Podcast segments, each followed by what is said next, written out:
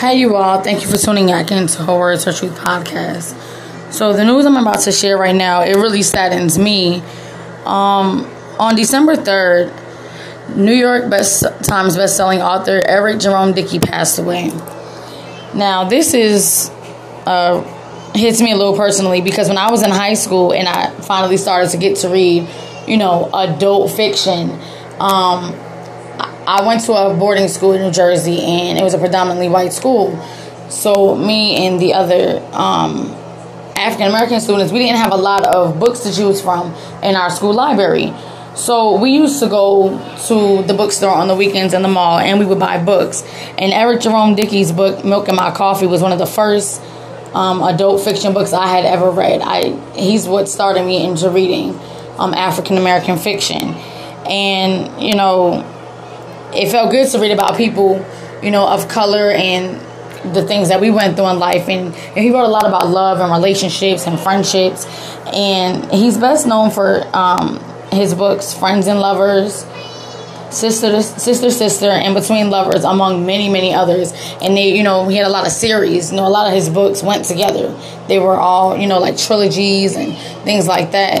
And so, you know, during high school, that was like my main highlight was waiting for him to come out with a new book and going to buy it. And um, he was a very, very great author. You know, the way that he depicted his storyline and he kept you it kept you engaged. There was a lot of plots and twists and of course the romance is what really, you know, got you in there. But, you know, we are saddened to hear about his passing. He was only 59 years old, which is so sad, you know, because it seems like the more and more we hear about people passing away, um, more specifically African Americans lately, we're dying off pretty young. So this is so sad to hear because he, he wasn't even 60 years old. At this time, it's not said what his cause of death was, but, you know, he contributed so much to the literature that a lot of us grew up on and that, you know, we learned from and that we we read we read growing up and and even now as adults, you know, that we still do read. And so, you know, I just want to say, you know, we're sorry to hear about his passing and we'll be praying for his family, his friends and, you know, his fans as well. But um this one hit home.